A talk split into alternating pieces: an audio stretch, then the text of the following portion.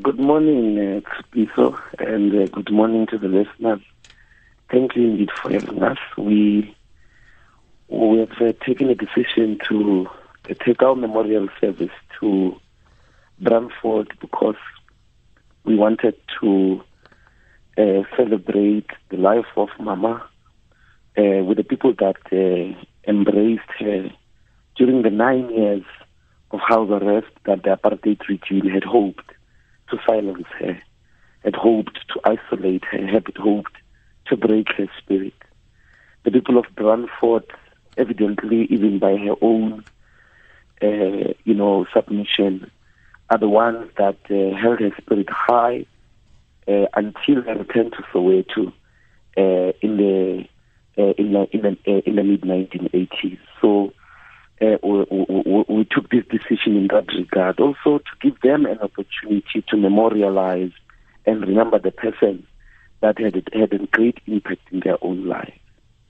Now, you as a party, through your various officials, including the, your CIC, have been making various statements, pronouncements um, around the life of uh, Mama Winnie Mandela, including what uh, your leader has said is that uh, you, you, you're scandalized by the ANC that they failed to make her a leader as a president when they had an opportunity but, to. But I'm wondering what is the EFF's plan in, in memorializing her work in times beyond this, beyond uh, the political barbs, beyond the memorials?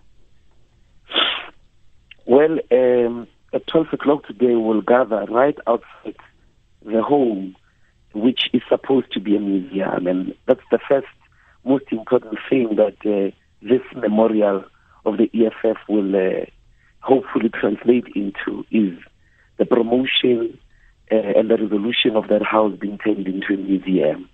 The people are not in government, we are opposition.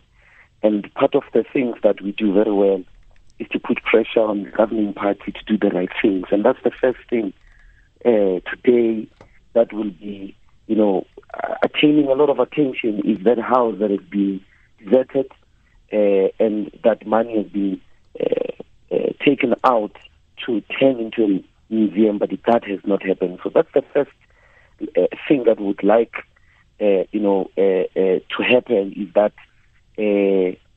government pay special attention, and uh, within a, a, space of no time, uh, the house is turned into a proper museum so that our people could constantly go there uh, and remember Mama Winnie Mandela. But the most important thing is to is to pursue the very struggle that we are in, uh, in her name and in her memory, uh, and to consolidate uh, economic freedom in our lifetime, to ensure that the land returns, to ensure that the mines and the wealth of South Africa is shared among the people of South Africa, in particular black people. Mm.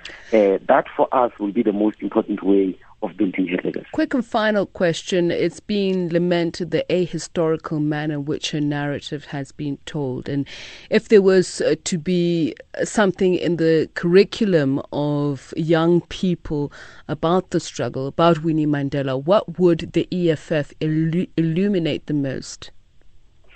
Is the forms and ways in which women get suppressed, uh, marginalized, particularly brave and talented uh, women leadership, black women leadership has been marginalized in the liberation movement.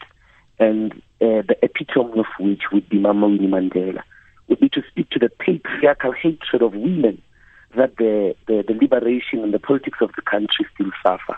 That is the special attention we would pay to the in a narrative of revealing how uh, cases like Stompie that were revived in 1997 to stop her rise into the deputy presidency of the ANC and ultimately the presidency of the ANC essentially had to do with the hatred against women uh, that this country, but in the main, that the liberation movement suffers.